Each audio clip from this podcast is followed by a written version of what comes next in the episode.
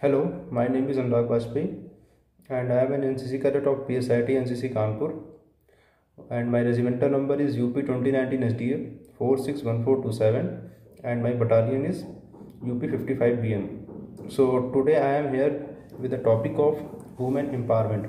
So women empowerment is basically related to the rights and all the assets of women that are given to her.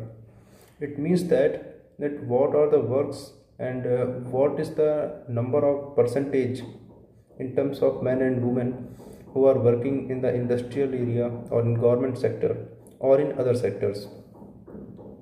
So basically women empowerment is related to the endorsement of women in all the sectors where men are. And uh, we can see the women empowerment by the various by the various uh, issues like Beti Bachao Beti Padhao महिला सशक्तिकरण thank you जय हिंद